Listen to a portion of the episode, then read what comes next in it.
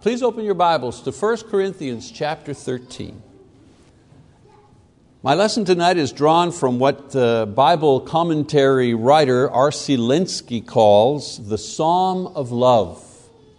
The Psalm of Love, Paul's 13th chapter in the first epistle of the Corinthians. The title of my sermon, The Most Excellent Way, is a quote from actually not chapter 13, but chapter 12, verse 31 of that letter. And in that letter, up to this point, uh, Paul the Apostle has been providing a series of instructions to these brethren concerning the many problems and challenges that were affecting the church at that time. From issues of unity and sexual immorality, to instruction on marriage, the proper use of Christian liberty, and order uh, maintaining order in the public worship. He's been writing about all these things up until this point. So Paul is kind of running down a checklist of issues that have cropped up among these brethren. He finishes discussing the proper function and the use of spiritual gifts in the church in chapter 12, and he ends this section with the proposal that they follow a more excellent way, the way of love. Now, Paul is not suggesting that the following description of love, you know, in chapter 13, was something in itself to be pursued to the exclusion of other things. Sometimes people read chapter 13 and they, that's the be all and end all of, of, of Christian life, and they forget, well, what about unity among leaders and teachers? That's important. Sexual, personal sexual purity, that's important peace in one's marriage, enlightened Christian living, uh, proper worship, the proper use of our gifts. Those are all important things. His point in directing them to a more excellent way was to encourage them to pursue these things, you know, uh, unity and peace in marriage, you know, to pursue all of these other things with the character of love that he will so eloquently describe in chapter 13. So before we go to the text, I need to tell you something very important about um, the Mazzalongo spaghetti and meatball recipe. I digress here, but I guarantee you I will find my way back to my sermon. Just be patient with me. You see, Italian families each have their own special formula for the traditional spaghetti and meatball, you know, tomato sauce and meatball recipe. Every, every Italian family has their own particular recipe.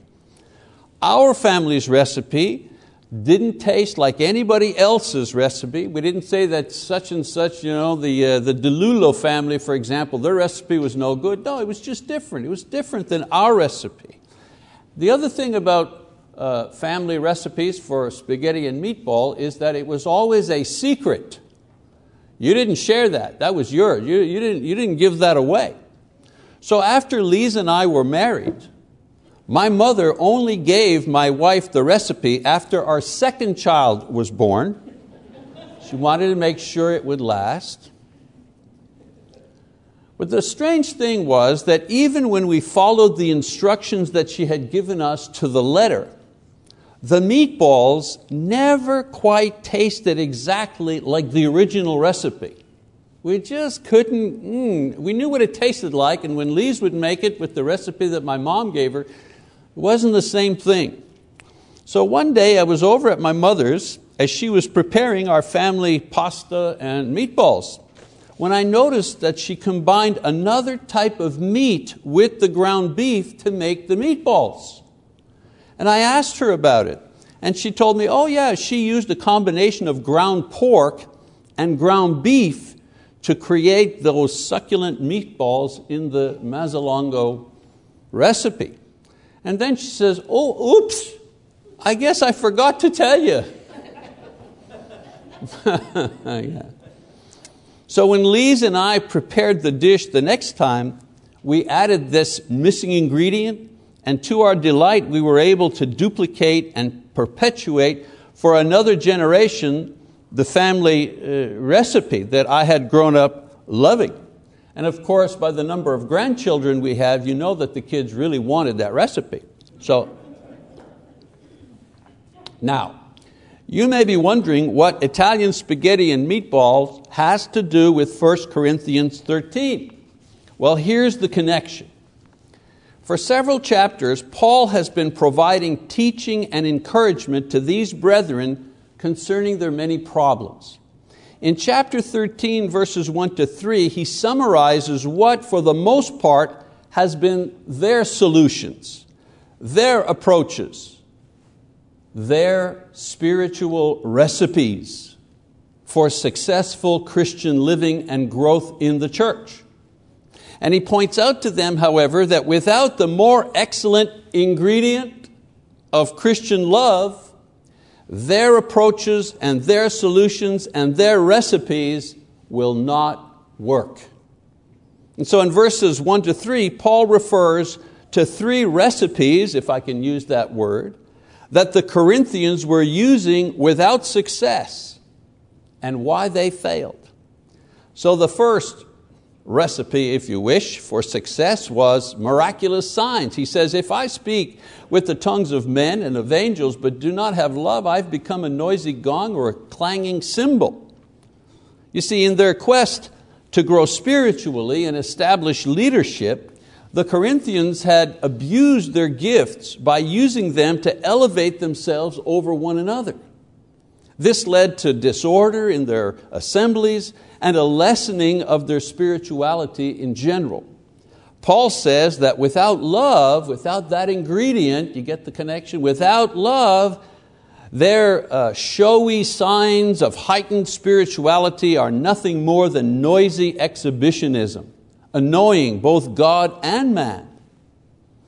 Another approach uh, that they had was to search for spiritual wisdom and knowledge. He says, if I have the gift of prophecy and I know all mysteries and all knowledge, and if I have all faith so as to remove mountains but do not have love, I am nothing.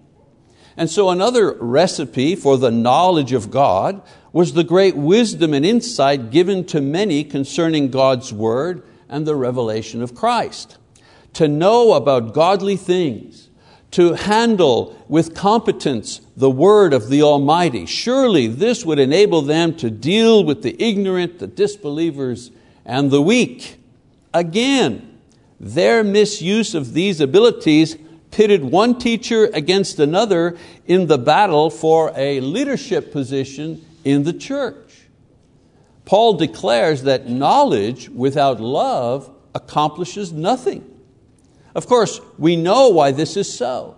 In 1 Timothy chapter 1, 5, Paul says that the goal of our knowledge or our instruction in the church is love. The goal of our instruction is what we're shooting for with our teaching of the brethren is that they grow in love. And so if love isn't factored into the knowledge and wisdom, then no amount of knowledge and wisdom will accomplish anything that is worthwhile. And then the third recipe that they were playing with was benevolence and self sacrifice. He says, And if I give all of my possessions to feed the poor, and if I surrender my body to be burned but do not have love, it profits me nothing.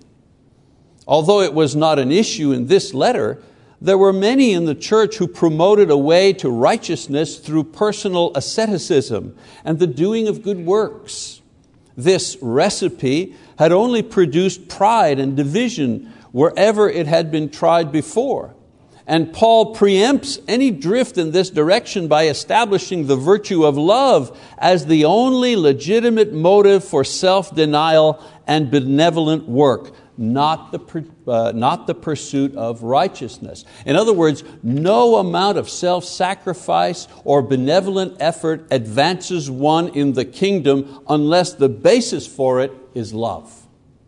And so, in his opening comments, Paul states that the three common avenues, the three common recipes for enlightenment and spiritual elevation and godliness The recipes of signs and wisdom and self denial are in themselves worthless unless they are exercised in the context of love.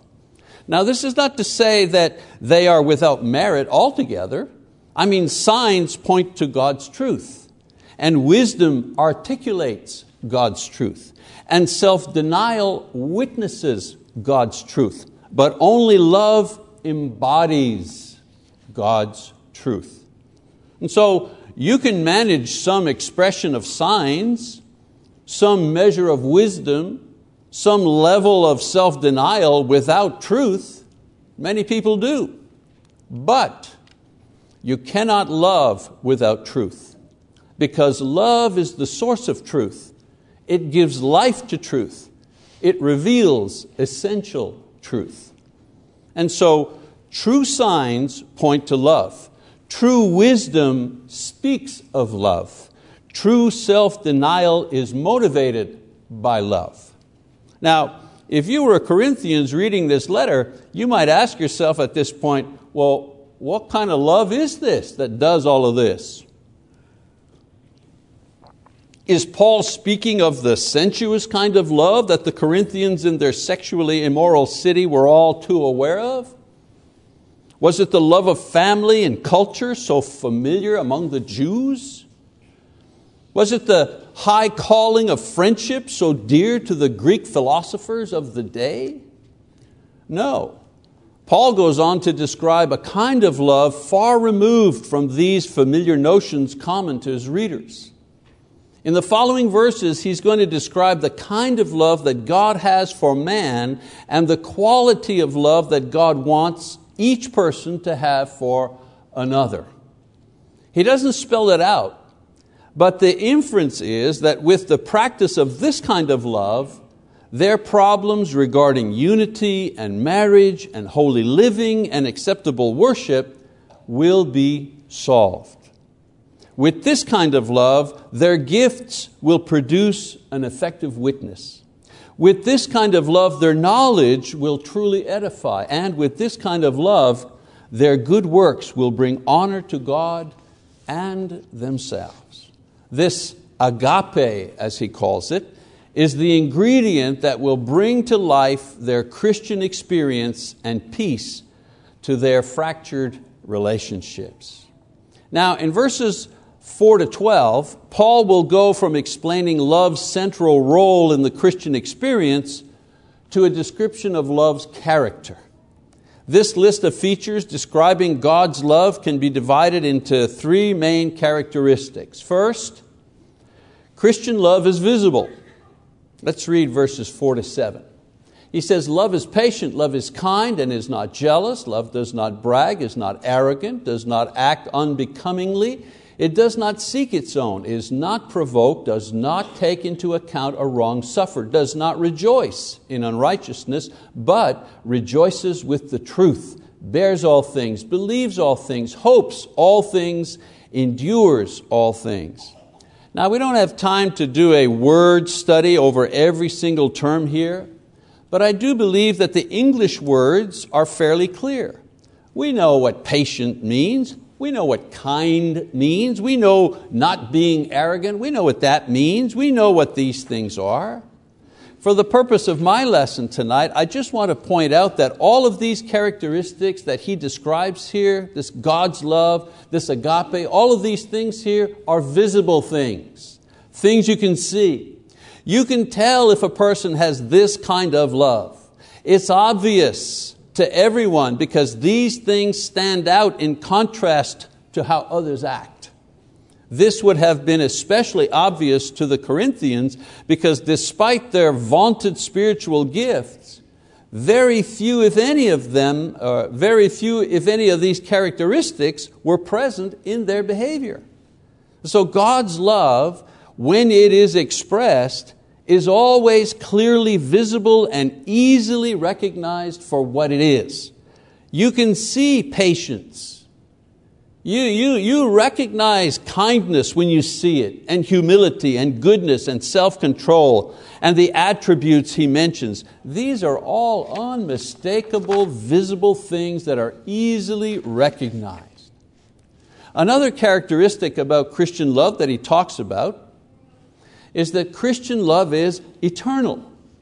Let's read that section beginning in verse 8. He says, Love never fails, but if there are gifts of prophecy, they will be done away. If there are tongues, they will cease. If there is knowledge, it will be done away. For we know in part and we prophesy in part, but when the perfect comes, the partial will be done away. When I was a child, I used to speak like a child, think like a child, reason like a child.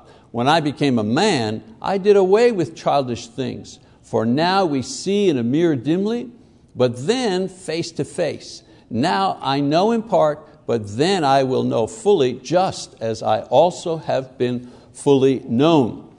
Well, this passage here raises many questions as to the, you know, the meaning and the reference to the word you know, when the perfect comes, verse 10. Some say this refers to the completion of the New Testament canon. Others say this refers to the, you know, the, the return of Christ. But when we focus on this particular verse to the exclusion of the passage as a whole, we kind of lose sense of what Paul is saying here. Paul has been describing the character of Christian love. And in this final section, he makes the point that love is eternal. And this is its most important feature. What does he say? Love never fails. Love never falls away. Love is always present. This is just another way of translating this passage. Of course, the reason for this is that love is from God. Love is God. It's His essential nature. This is why it's always there, it will always exist. The Corinthians have been focusing their attention on the temporary things, those things that will pass away in time, which Paul mentions here.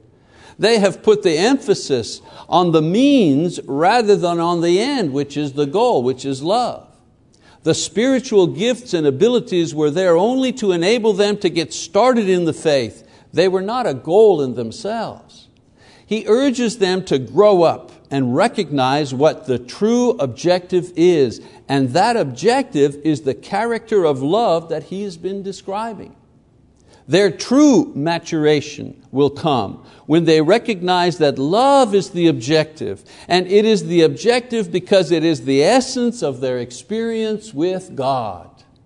He encouraged them to, he encourages them to realize that love will be the everlasting experience of Christianity, not the temporary gifts of prophecy or tongues and the like. And then he finishes the passage with an extraordinary statement concerning the third characteristic of love. He says, Christian love is the greatest. 1 Corinthians, right? He says, But now faith, hope, love, abide these three, but the greatest of these is love. So, after describing the character of love, Paul places this virtue, this experience, at the pinnacle of spiritual values. This is his conclusion. After stating the various qualities of love, but Paul doesn't answer the question why. He just said, Love's the greatest. You've got faith, you've got hope, but love is the greatest. Why? Why is love the greatest? How is it greater than faith or hope? What is it about love that exalts it above these cardinal qualities necessary for Christian life? He doesn't answer it. In Galatians chapter 5, verse 22, he does mention love as the first and preeminent quality and result that comes from walking in the Spirit. In Corinthians, he goes one step further by exalting Christian love above the already precious attributes of faith and hope. So, as I close out my lesson tonight, I'd like to tell you, in my own opinion, my own humble opinion, why love is the greatest. Love is the greatest because love lasts forever.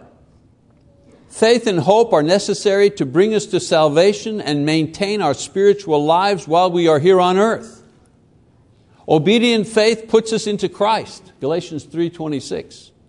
Constant hope maintains our faith. Galatians 5, verse 5. Once we reach heaven, however, faith and hope will no longer be necessary. Do you ever think of that? Because once we reach heaven, we will see God face to face. Revelation 22, verse 4. No need to believe as true. We will actually be in His presence. We will also experience the glorified body, the body without sin or death. We will no longer hope for it, we will have it. In heaven, only love will remain. Only the context and experience of love will be true. In heaven, we will love God perfectly because we will know Him and do His will perfectly. We will love ourselves perfectly because we will be sinless. There will be no shame, no regret, nothing to dislike about ourselves. We will love others perfectly because Satan will no longer divide us. We will all be together in Christ, perfectly suited and united in perfect peace and love. So love is the greatest because there will be nothing left to respond to in faith, nothing left to hope for. Only love will remain to experience and to rejoice in forever. And so love is the greatest because love is forever. Another reason why love is the greatest, it's the greatest because God is love. You know, John didn't say God is faith or God is hope. No, no, he said God is love. 1 John 4 8. The essence of God's character is love. You know, people say, well, yes, but He's also a God of, of, of, justice. Absolutely. He is the God of justice. And He's also you know, the God of righteousness. Absolutely. He's the God of, and don't forget, He's a holy God. Yes, holy, holy, holy, the angels say.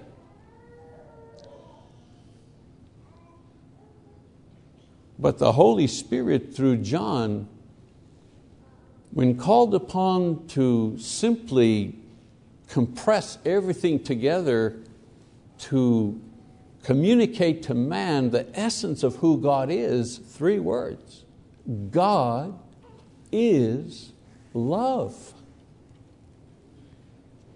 Love is what motivates His actions.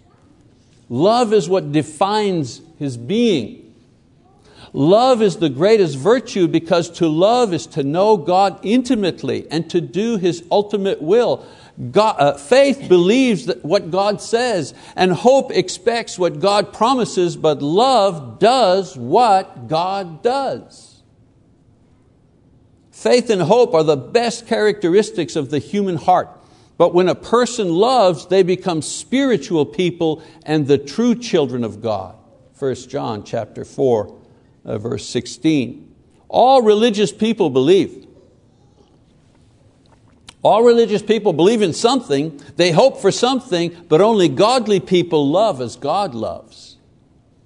Love is the greatest because it is the defining characteristic of a spirit filled man or woman. The true faith and a genuine hope are expressed in Christian love. Without love, faith and hope are worthless. And finally, love is the greatest because love is the power of life. It isn't our faith that has the power to save us, it's God's love that saves us. Faith is our response to that love. What does it say? For God so loved the world that He sent His only begotten Son. Love is what motivated God to set the entire plan of salvation into motion.